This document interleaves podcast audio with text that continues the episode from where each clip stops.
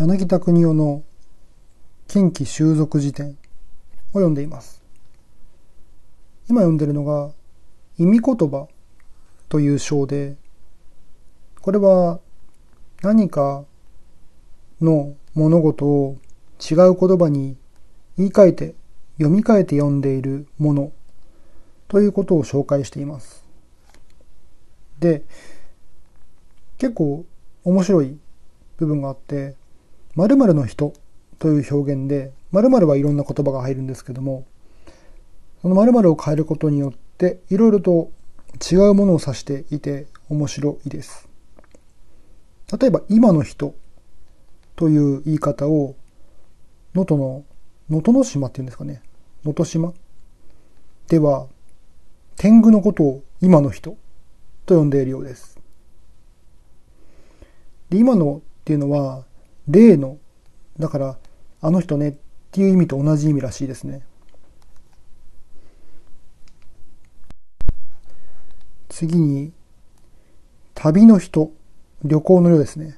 旅の人という言い方をされているものがありますというか言います。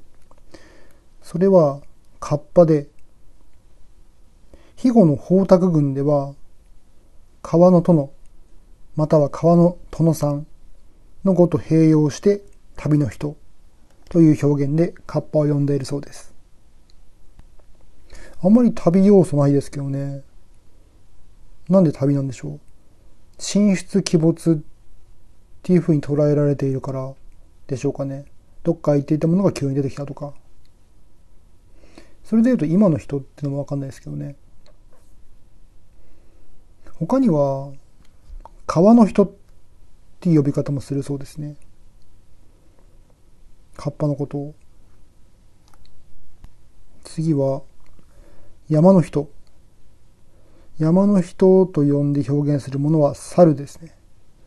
福島県とか千葉県の一部と岡山、九州、宮崎県の沿岸でもそういうふうに言ってるようです。結構全国に広くなんか分布してる感じがしますね。で、他の呼び方、まあ、猿の他の呼び方は、山形県では山の兄、秋田県では山のあんこ、安では山のおんちゃま、美濃では山の親父とかじいさんっていう風に言うところもあるようです。次は、夜の人。夜の人って何でしょうね。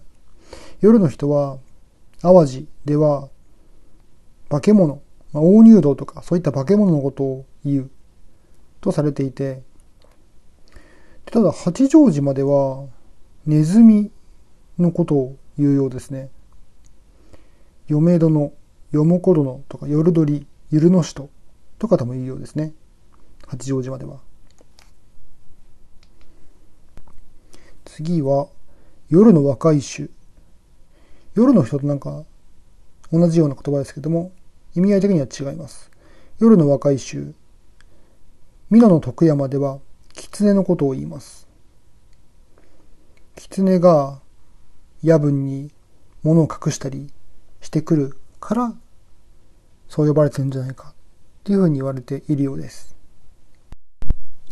なんでしょうね。この言い換える必要性っていうのはよくわからないですけども、